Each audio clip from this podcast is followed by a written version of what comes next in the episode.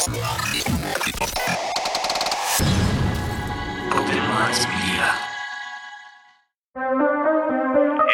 911. My brother's gone. Can you be a little more specific, sir? My brother. Who took him? I don't know who took him. I don't know what. Sir, sir, take. Explain to me what happened. and I looked out and there was this big red blinking UFO. I can just say this something's going on in the woods. Something's going on. They're not dogs, they're not coyotes. What could it be, right? I had an encounter with a skunk ape, and it completely altered the course of my life. I found a skull. I think you guys are going to want to come film this. Put him out, put him out, put him out, put him out, put him out. What about? I didn't say it. I just say it. I didn't say it. sightings of a UFO hovering over a barn. Millie woke up from a dream, and when I went into the bedroom, she said, There's a monster on the wall. They saw that the creature had run through a barbed wire fence. They were able to obtain hairs. They sent the hairs to their lab, and it came back as an unknown creature.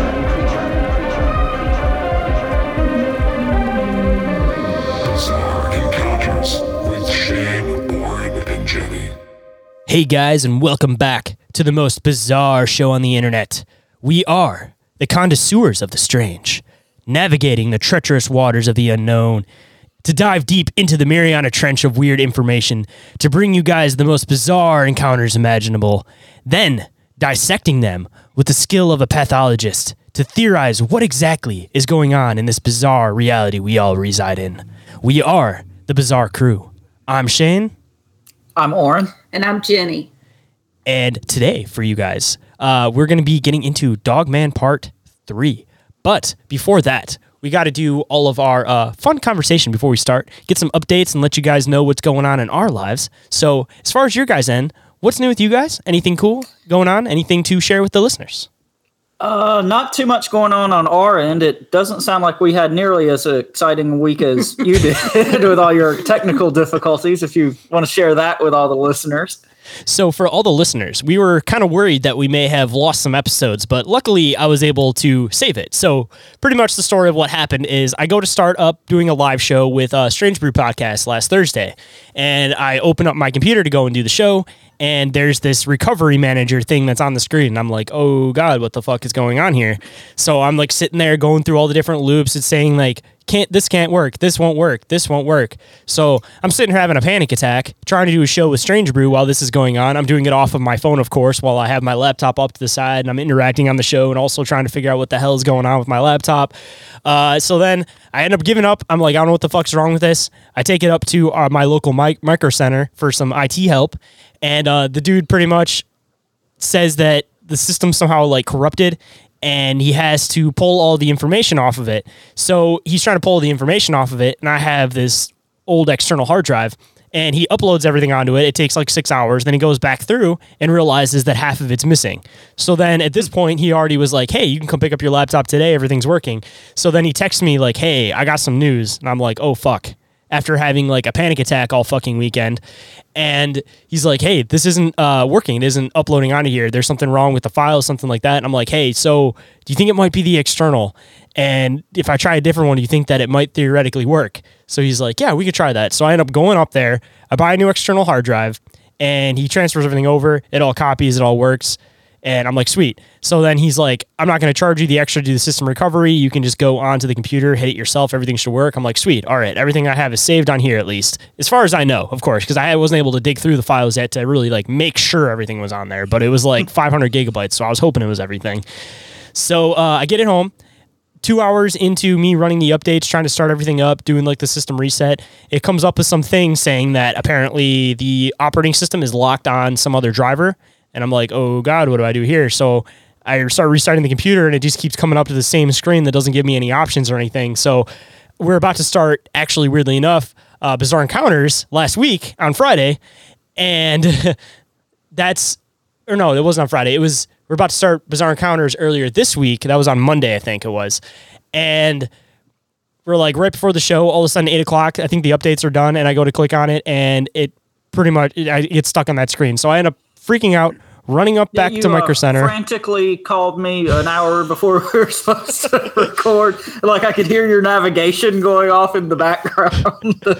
it was like they're about to close at nine. It was like eight o'clock. So I was like running the fuck up there. Like I was supposed to do homework with my daughter and stuff. I'm like, no, I got to deal with this right now because I got a doctor's appointment for my kid the next day. Like I wouldn't be able to come back up here.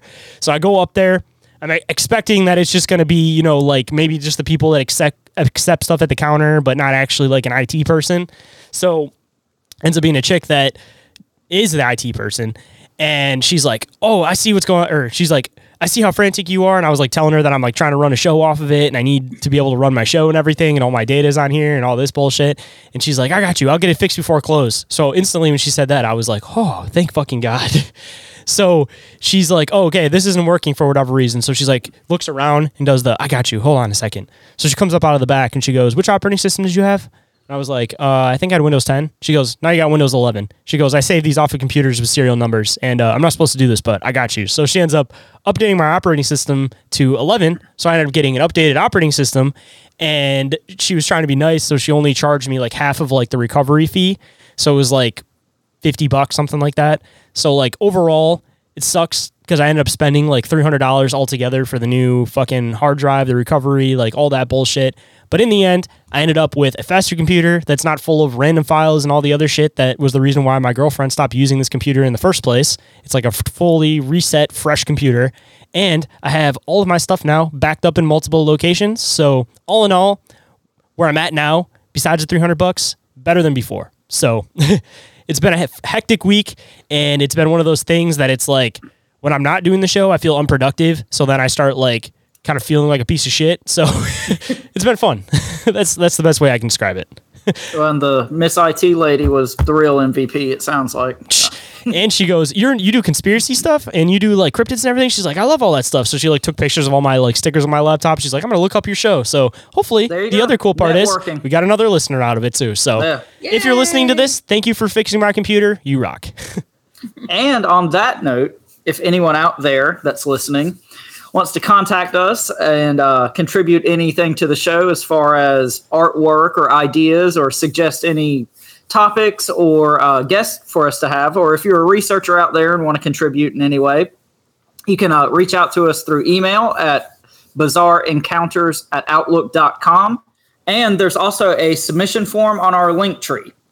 And another option, if you guys would like, you guys can shoot me a message on Instagram. That's uh, the social media that I'm the most active on. But of course, in the process, go and uh, follow us across all social media if you guys want to get updates on new episodes, anything cool going on with the show, all the uh, weird little cryptid uh, products, random little items that I happen to find. I always post because I'm sure you know you guys probably think those are cool too because I think they're pretty damn cool. So yeah, go and check that stuff out. Uh, you guys can pop in on the Telegram or the Discord to have some awesome conversations with us and some other awesome people.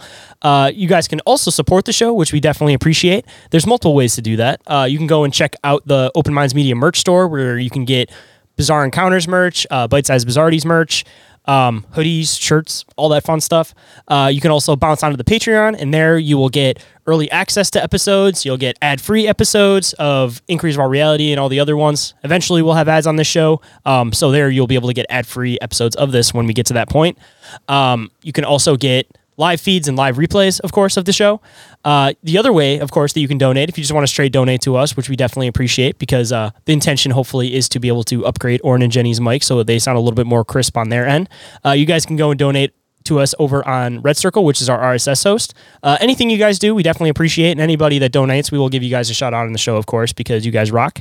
Uh, if you guys want to go and get yourself some awesome other merch, you guys can go and check out Cryptoteeology. Uh, there you'll find some awesome cryptid merch, some awesome paranormal stuff, and even some alien stuff. So they uh, got a wide variety of stuff for anybody that's into the weird and bizarre stuff. So I'm sure if you look around, I guarantee you'll find something that you like over there. And you can find all these links that have been mentioned in the link tree in the show description. Boom. All right, Shayn. So you want to jump back into uh, your Michigan Dogman stuff? Yes, sir. So after the last experience with the uh, weirdness with the OnStar call in Troy in 2006, now I'm taking you to Benton in 2007 with a sighting of a very strangely weird, long, large footprint. This sighting report is told secondhand by the brother in law of the witness. The witness is a prominent person in local government and wishes to remain anonymous. They say the situation started last Saturday night around midnight when he was coming home from a friend's house in Benzonia, and I think it's Benzonia, B E N Z O N I A, Benzonia. and taking the back way home to Traverse City. He stated that while driving down Cinder Road, uh, several miles outside of the town of Benton, he observed a pair of eyes reflecting off of his headlights ahead of him. Thinking that it was probably a deer alongside the road, he began to slow down.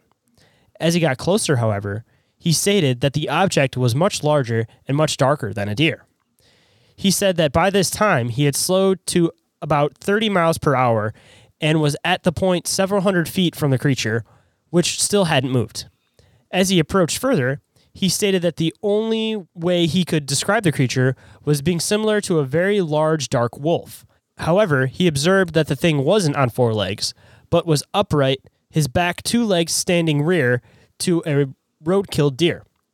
He estimated that the creature stood a little over six feet tall and had very dark gray fur. He stated that by now he was going slow enough to bring his truck to a stop in the road and observe the creature, which had not yet moved and was still staring at him. He told me that for a brief second he believed that the object was a giant stuffed animal put there as some kind of joke due to the fact that he had never actually seen anything like this in his life and that he was able to drive up on it as close as he was without it having moved an inch. He told me, however, that before he could finish the thought, the creature then dropped to all four legs and sprinted across the road and disappeared into the woods on the other side of the roadway. He told me that he stayed frozen in his seat for a minute, wondering in the middle of the road of what the heck had just happened. I jokingly asked him if he had been drinking that night, and with a deadly serious face, he stated, No. Whatever that was, it was for real. As perplexed as he was that night over what he had seen, he was deadly afraid to go wandering into the woods to investigate further. He said that in using a flashlight, he observed an animal track leading into the woods on the opposite side of the road and was fortunate enough that night to have his digital camera with him. He showed me a photograph of the paw print, which he said appeared to be about seven or eight inches long. He had another picture of the same paw print where he placed a shotgun shell in the middle of it for scale. And I'm going to show you guys this uh, this footprint right now. And for all the listeners, I will include it, of course, in the episode cover so you guys can go and check it out yourselves. But in comparison with uh, that shotgun shell, that's pretty damn fucking big footprint. Damn, yeah, that thing is huge. Like when you just hear six or seven inches, like it's hard to gauge that, no pun intended. But when you see the shotgun shell there, uh, jokes. I got uh, it that time. it's the Sam Scranch, but no, uh, that's that's a big fucking footprint. Agreed. and I, in my mind at least, like I don't know what would be big enough to produce that besides something weird like a dog man. Well, and it looks like a dog's footprint, just huge. One second. What's over? Not babe, love you. Sorry, she like came up and like poked me on the wrist, and I'm like, oh, "That's good." Oh, you have to do your fatherly duties, of course. so, uh, hopping back into the story, he told me that he was lucky that the side of the road was so soft because he wasn't willing to go any further than two or three steps away from the door of his truck to get a picture. I inquired if the animal had any sounds before it disappeared, and he said that he did not hear it make any noise, and if it were not for the picture, he would have thought that he had imagined the whole thing. I asked him if I could have if it could have been a bear, and he stated absolutely not. He bear hunts every year in the Upper Peninsula, so he obviously knows what a bear looks like up close. That's his story. Believe it if you like it. If I didn't know him as well as I do, I and hadn't seen the pictures, I would have said that he was out of his mind. I've heard the song and know some of the stories, but always believed that it was just for entertainment value. After this happened, though, I'm looking at it from all angles in a whole new light. So, kind of a kind of a strange story. I'm kind of curious of who exactly that government official is, but in a weird way, it's kind of like a double negative though, because if a story comes in anonymous, then it's kind of you can kind of go both ways on it. Like, was it staged? Was it not? Um, but when you get the government official aspect involved in it, then it does bring in the aspect of, you know, if you were a government official and you did find these things, you wouldn't want your name linked to it because you wouldn't, you'd probably get shunned out of your job essentially because people were to, were, would probably deem you not mentally fit to do your job as they like to tend to do with people that are uh, into these experiences and exploring these types of things. But, um, or just disappear. Or... Yeah. well, and if it's you know depending on how high ranking and what type of government official it is, I mean, they might know something about this sort of thing to start off with. You know, I mean, if this is a rampant problem in Michigan and that area, I mean, who's to say that there aren't government officials that know kind of what's going on more than we do? I mean, he was saying that he was a local government official. So that being said, so like a mayor or something like that. Like if it's a Okay, so- particular city where there's a lot of this stuff going on, I'm sure that they know more than they lead off to. But this guy had this experience in the course of driving from one city to another. So, you know, he may be from a city that doesn't have any of this kind of weird stuff going on necessarily. So it's not um like recognized the same where he would have access to that information because there isn't necessarily any in that city, you know? Because when it comes to anything that's government, it's very like sectioned off. Like you could have one city right next to another city that one has heavy dogman encounters, the other one has absolutely nothing going on, and that one with the heavy dogman encounters isn't going to be passing their information to the one next to them. They have like no reason to, you know? I mean, and that's if it even gets that high anyway. I mean, if higher up levels of government kind of sniff out this dogman stuff, who's to say that even the local government knows about it? Yeah, I mean, especially if there's military bases in that city that that local government resides in. Um, I mean, depending on the type of military base, of course, uh, there may be more information than what they lead on to. Um, I mean, even just from possibly being friends with people that work at those government facilities um, and military bases, it may not be like an on paper thing that they know this information, but you know, it could be just because of who they know, the connections that they have. Um, they may have access to more under the table information that they're not necessarily even supposed to be giving out to other sections of the government. Yeah, I mean, I think it's in Martin Grove's book where he's talking about how like just people he knew from his uh, police experience were at the scene of the crime and they were basically like, "Hey, this is what's going on." So, I mean, obviously that kind of stuff is going on. It seems like. So, uh, hopping into the next portion, uh, we're going to get into the legendary Gable film. But before we get into that, of course, I'm going to play it for uh, Orin and Jennie so that they can watch it. And uh, for all the audio listeners, of course, I will cut that part out because there's no audio in the uh, in the actual film itself. And uh, I'll give you guys a description of what goes on exactly in the film, and I will include the link for you guys if you guys want to do want to go and check it out personally. So, all right, I'm gonna screen share right here. Screen, Gable film, share. There's a lot of like, just kind of like leading up to it, and it's uh, Is towards a the end of the video. snowmobile? Yeah, Yeah. this was back in the 70s. I almost wonder if I should have gave you guys the context before I actually played it. Yeah. Element of surprise is always good. said there's a lot of like filler of them having fun, and there's like the the weird thing they end up recording. All right, here it is. Holy shit, it's fast, isn't it? Moving on all fours, Yeah. but it, like it doesn't move like a person trying to move on all fours either. Like it m- looks like it moves naturally on all fours. That's pretty gigantic. It was like huskier than I was Yeah. expecting it to be. But uh, for the listeners that didn't actually get to watch the film, of course, uh, kind of giving you guys a little bit of a background and a description of what exactly the Gable film is. The Gable film is a film by Mike Agrusa, which went viral on the internet during 2007. The film, allegedly filmed during the 1970s, depicts what appears to be a Michigan dogman. In an estate sale, an old film was found in a box. After viewing it, a home video of a strange attack was discovered.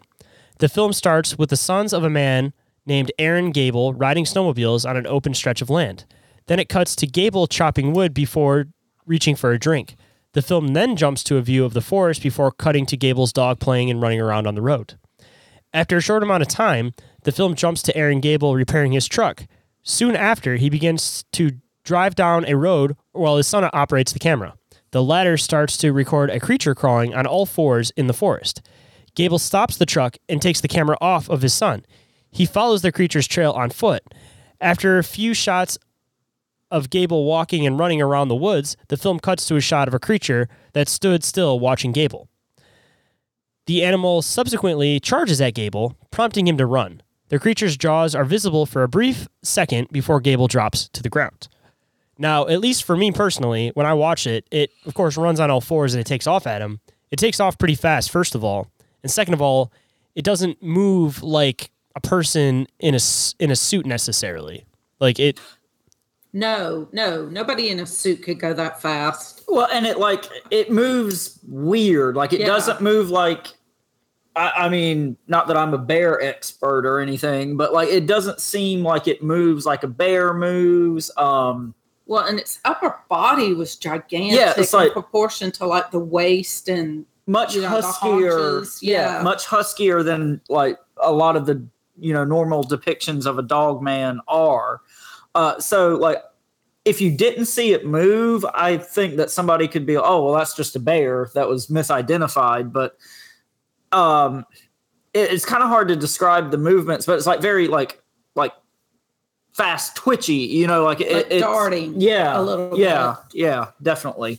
And it's one of those things too that it's almost like the Patterson Gimlin film in the aspect of I feel like there's a lot of people on both sides of it. There's people that think it's real footage, there's people that think that it's fake footage, but unfortunately, I feel like it's one of those things that we may not necessarily ever like 100% know for sure, just like the Abel film of, or just like the uh, Patterson Gimlin film, of course.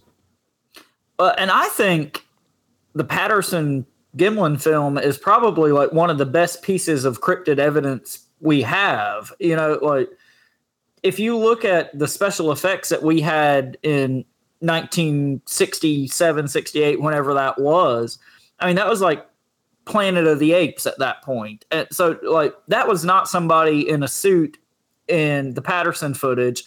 And if this was in the 70s, I mean, we're not too far removed from that time period. So, I mean, how that thing was moving, to me, it doesn't seem like it was a person in the suit. Now, And what happened to the fella?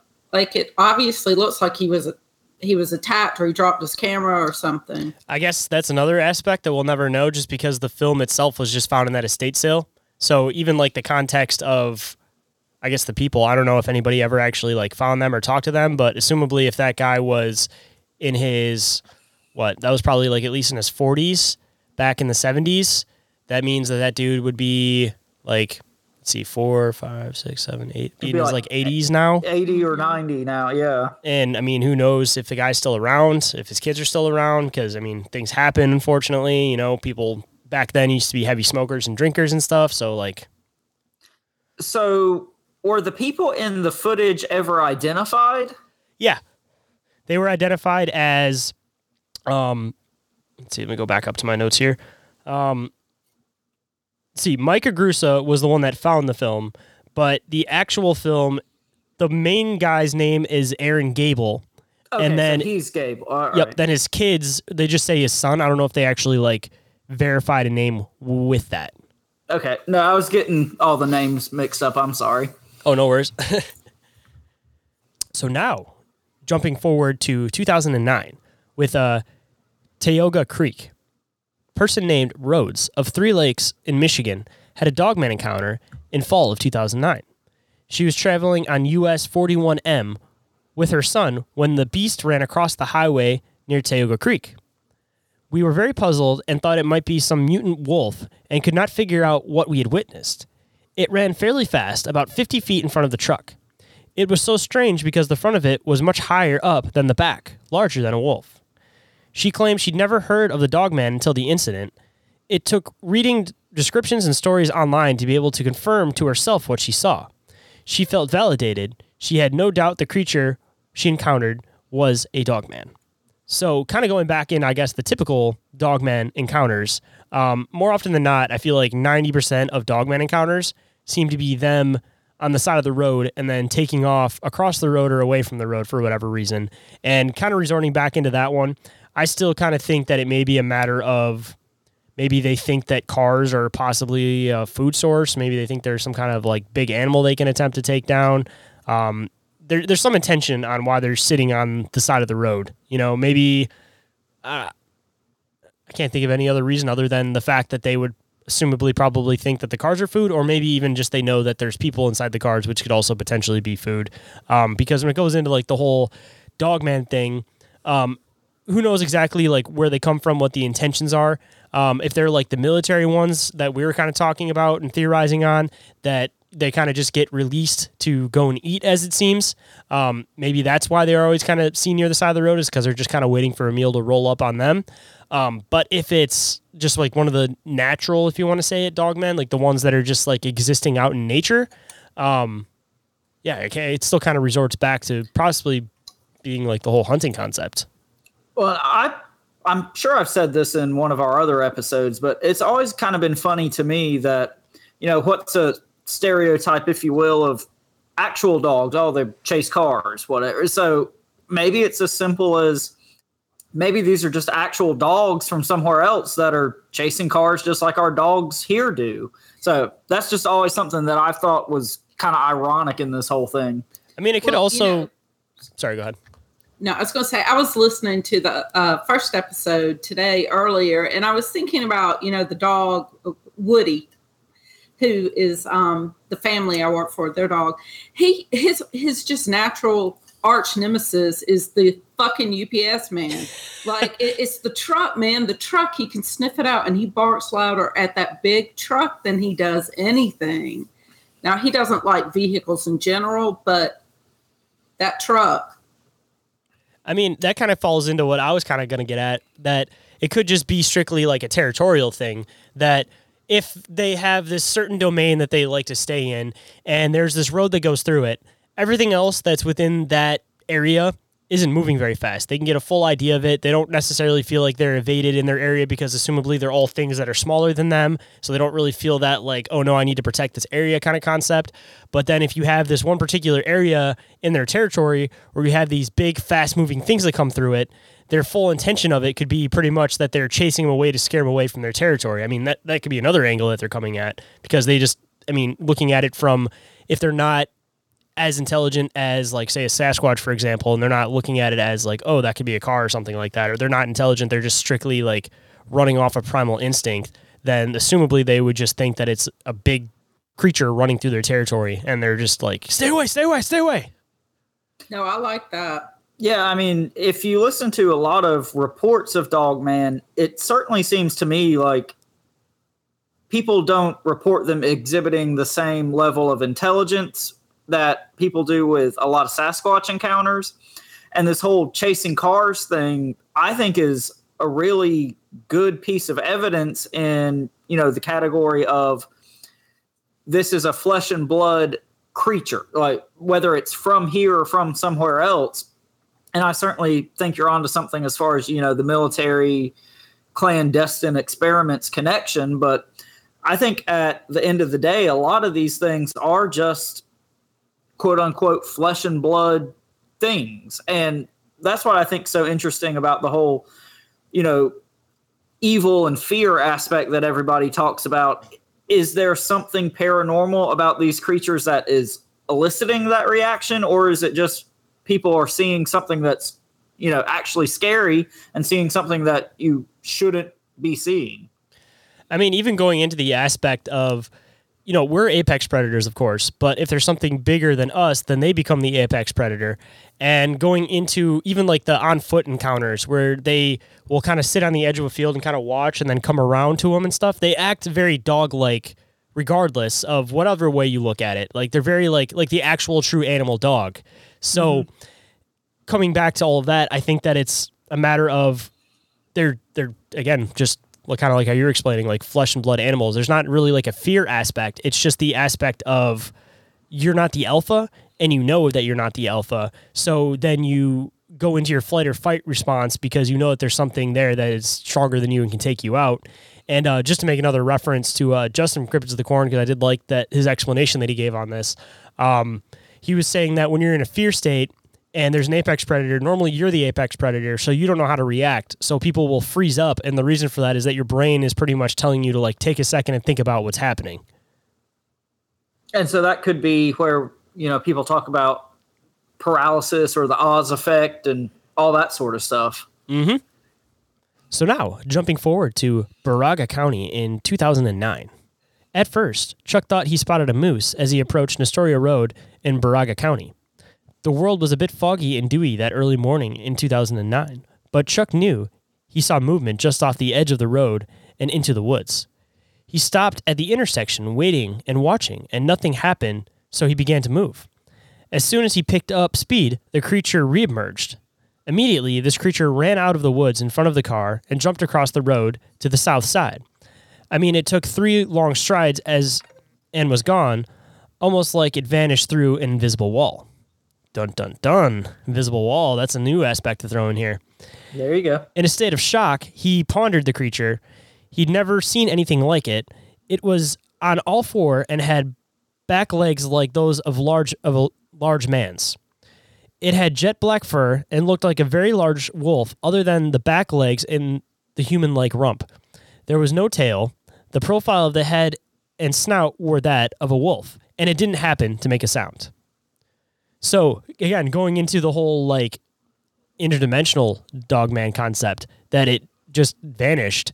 Um, I mean, my question for that is it vanished through an, through an invisible wall.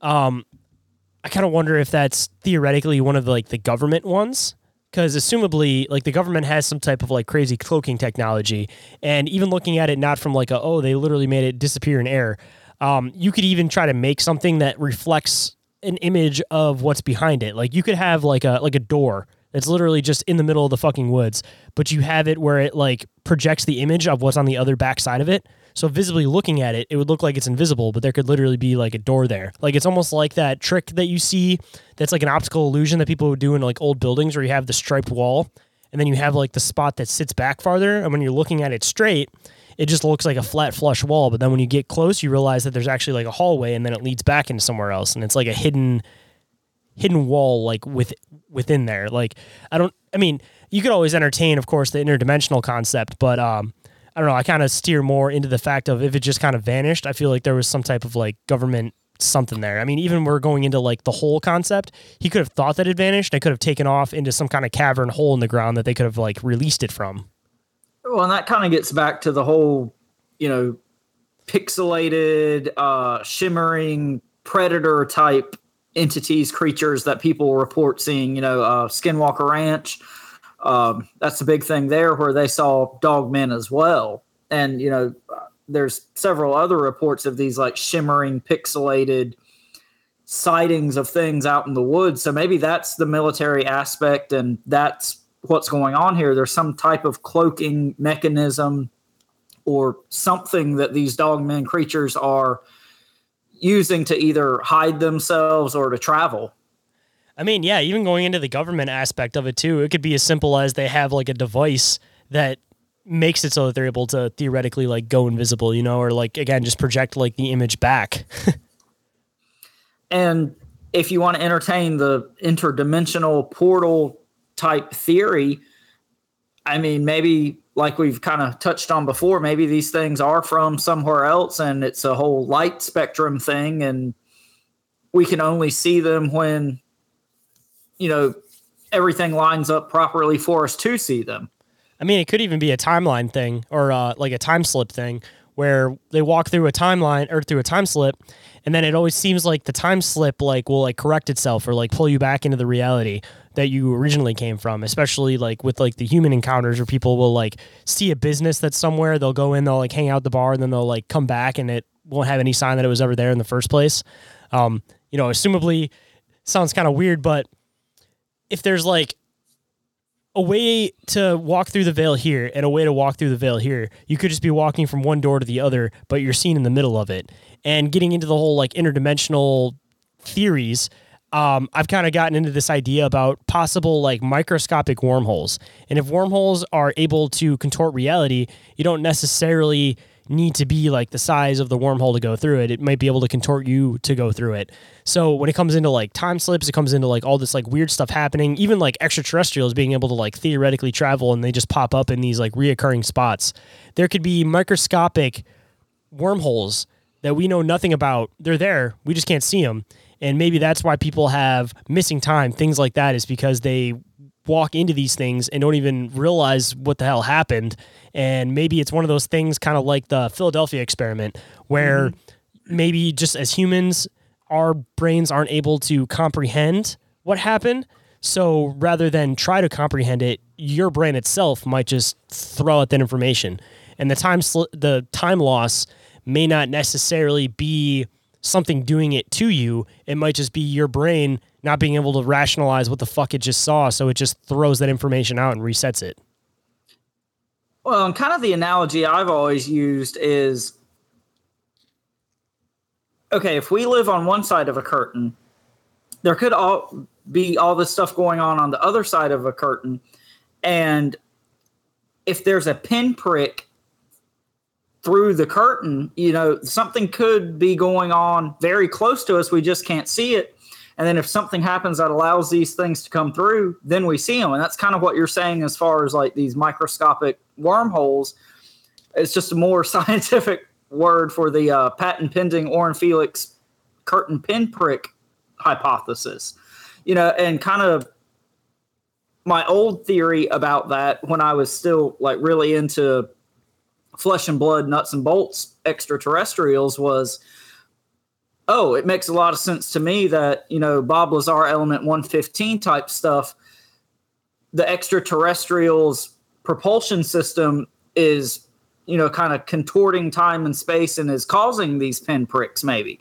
And maybe if we want to entertain the ideas that the extraterrestrials are something other than, you know, nuts and bolts, flesh and blood craft from outer space, maybe whatever these things are still have some type of ability or way to contort what we think of as reality and to form these pinpricks that these cryptids are coming through. I mean, the pinpricks may even just be there and they might just take advantage of how to use them. Kind of like even expanding yeah. onto like the kind of like wormhole slash like curtain theory. Um, there could be almost like a network within that that all lead to that one hole. And if something goes into it and doesn't know how to navigate it, it just kind of goes to wherever the current happens to be pushing at that time. But if you're something like an extraterrestrial that may know how to like navigate through the network, then you may be able to kind of like choose where or which wormhole you come out of because it could be like a thing where you know rather than it being just like here's the entrance here's the exit to a wormhole it could just lead that one wormhole leads into this giant network of every wormhole actually being connected within one reality and then going back into another reality. And again, it's just a matter of figuring out how to navigate through them instead of just being pushed with the current.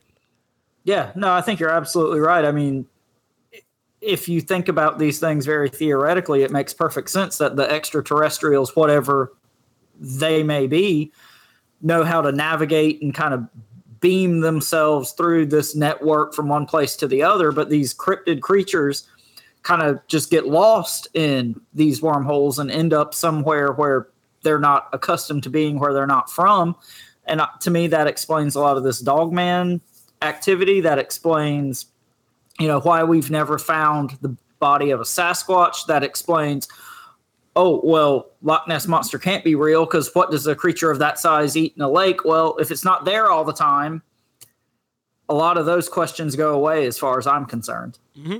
I mean, even going back into like again the people concept of them like walking through uh, time slips and stuff, like going into like missing four one one cases, they always seem to be in high strangeness areas to begin with. Maybe it's not again like the creatures attacking them, all the bodies that can't be found. Maybe they got stuck on wherever the hell the other side of these microscopic like wormholes are, and they weren't able to veer them themselves back. Yeah, and something that has always really fascinated me with the missing 411 stuff is if you look at all these cases, something that comes up time and time again is the weather like just suddenly radically changes. Like um, it could be completely clear and then all of a sudden it just you know starts a torrential rainstorm or one of them that I was looking into uh, I think it was in like Montana or one of the Dakotas, something like that. And it was like a summer picnic that a company was putting on you know, children go missing, and then like all of a sudden it like literally started snowing. So I wonder if like these radical changes in weather, temperature, what have you, has something to do with, you know, if these extraterrestrials are manipulating our reality, that kind of throws off the environment at that point. I was going to say it could even be a matter of if they're microscopic like wormholes, it may not work in the aspect of it can torch you to fit through it. It may contort for you to fit through it. So if it like expands for you to go through it, that expansion may fuck with the energy in the weather and everything else that's Mhm. going on in that area because it's Yeah. creating like a like a rift almost, you know? Like yeah, changing energies and pressure and things like that. I think that would explain a lot of these really weird sudden changes in weather. I mean, that could even be where like you see the inspiration for when somebody's doing like a spell or something and a bunch of weird weather starts happening. Um, it could be not even necessarily like a magic concept, but it could just again be something has to do with like the pressure and all the different things happening in this reality getting contorted because of a wormhole or something being expanded and reopened. Well, something that just popped into my head while you were saying that, and this is something I've never really thought about, but again, if we want to entertain the ideas that the extraterrestrials are not simply, or not all of them anyway, flesh and blood, nuts and bolts creatures, what we're just talking about here, the pressure and these changes in weather, that could explain a lot of the old, you know, ancient tales of the people from the sky came and, you know, there was, um, you know, wind and thunder and lightning and all that sort of thing that, you know, a lot of people look at as far as, oh, well, that's just their propulsion system, their rockets. Well, you know, if these extraterrestrials are coming here, they're not coming here in rockets like we have. So maybe what people were reporting was actually what was happening. It was wind and it was rain and it was thunder and lightning and it was because of you know these wormholes and all this stuff we're kind of hypothesizing on now. I mean, even kind of expanding into this idea too. Um, like you could essentially go through these things to go into different realities, but then there's also the aspect of like the time part to it, where maybe you aren't able to just go into multiple realities, you're also able to go into multiple times within that reality. And timelines seem to want to like correct themselves. So if you're in the wrong time and you spend too much time there, maybe you get pulled back to your timeline as long as you're in the correct like dimension or reality. And then that again could explain the like vanishing dogmen, things like that. Is it's actually a timeline trying to correct itself. And then going off of that too, these things may not even necessarily be from other dimensions or realities. They could be from Earth at different periods in time. Well, I think, you know, once you start getting into time and all that kind of stuff, that's, you know, obviously so far above my pay grade. Like, but I think we pretty much know at this point, time is not what we've been led to believe our entire lives that it is. It's not this linear thing that happens, you know, A, B, C, D, so forth. I mean, time is much weirder than that. It's much more arbitrary than that. And then when we start throwing in wormholes and E equals MC squared type shit on top of that, I, basically at that point, who the hell knows what's going on? And I think anybody, even people that are way smarter than all of us combined, uh, anyone who claims to have the answers to this, they're just hypothesizing at that point. Like, once you get this weird and this deep and this far down the rabbit hole, in my opinion, nobody really knows what the hell's going on. And I don't think it's anything that's ever going to be like comprehensible, like at least to the general public, like within our lifetimes. Uh, and I think the further you get down, probably that rabbit hole, like the paranormal or anything else, the weirder it gets and the harder it is to explain at that point. It, it's kind of like a, a self fulfilling prophecy in a way, Mm-hmm. you know? Uh, I mean, the, the closer you get to answers, the further away you get from them. And if anybody ever says they have the definite answers, that's probably the last person you should listen to. yeah, for sure. So, uh, hopping back into the last encounter that I have for you guys as far as the Michigan Dogman goes. And of course, like most things, you got to save the best for last. So, this one is probably the most uh, hands on encounter. So, this is going to be the longest one, of course. And uh, yeah, I, I won't give it too much away. I'll just get into it. But uh, this one, it came from somebody who had done an interview before. This guy doesn't usually go on shows and talk very often. So, the original interview that I did pull this information from, I will include the link down in the show description if anybody wants to sit down and listen to it. It's about 45 minutes or so long, so it's a little bit more in depth. But uh, I'm going to give you guys the, the quick over important information here. And uh, yeah, it's probably about the best way to do it. But I definitely highly recommend that anybody who's interested in this stuff definitely go and check out the uh, the full interview. So, trucker Joe Barger, 59, a six year Army veteran, recently recounted his story to the host of YouTube channel What Lurks Beneath. Barger was transporting a 43,000 pound load of paper from a mill in northern Michigan through the forest on his typical route when he encountered the dogman on an evening in June. He said he had never heard of a heard of the cryptid before the incident. He explained he thinks it's important for Michigan residents to be aware of what he saw.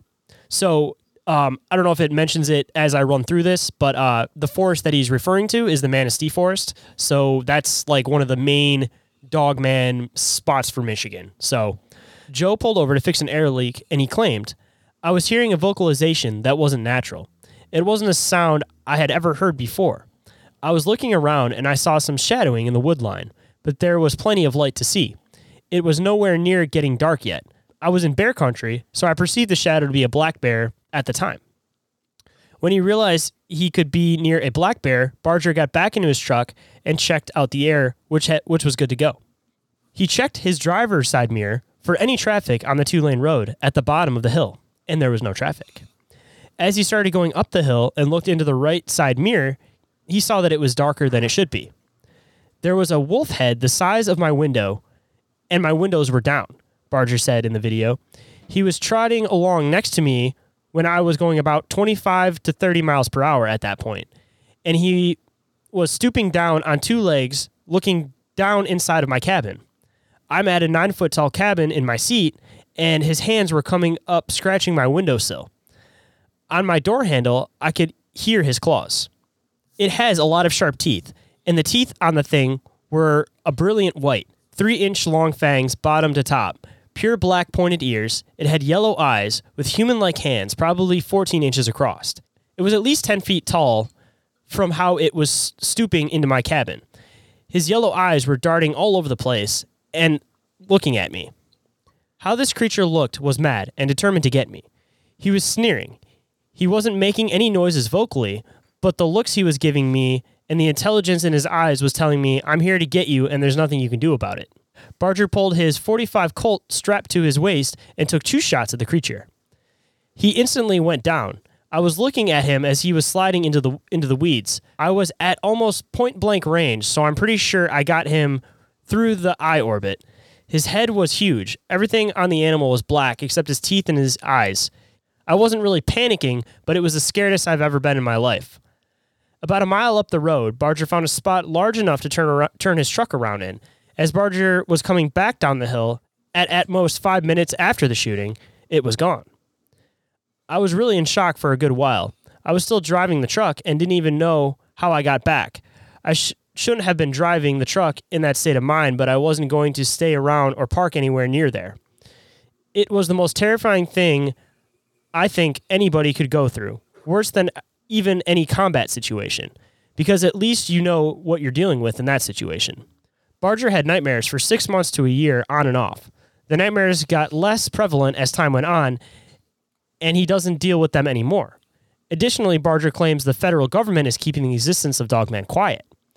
After I got better from the nightmares, I had a family member tell me I should get this out to the public. So I talked to one podcaster that is popular in the cryptid space, and I didn't want to be out there publicly. So I took notes and narrated my sto- and he narrated my story about four years ago. Three months later, Barger said he was detained at a scale house by state police to wait for federal authorities. When they first showed up, they were very intimidating and angry. I didn't know what was going on. They said, You killed one of our assets, and this is how things are going to go down. That was their property, and they were mad that I killed it. And they were trying to get me to stop talking about it. They probably knew that I was the narrator from the story. In the video, Barger said that the federal authorities threatened him, confiscated his gun, and shut his bank account off for some time. Researchers have pointed out that the dogman may be a spiritual protector of ancient Native American grounds. Some of the dogman sightings have even been linked to ancient sites. But at least for this one, I kind of uh, tried to do it as shorthand as I could because I didn't want to pretty much sit here and restate a 45 minute interview. But again, I highly recommend that if anybody wants to take the time to get every single little detail of the story, uh, the link is down in the show description. So go and check it out for yourselves. And uh, it's definitely an interesting story.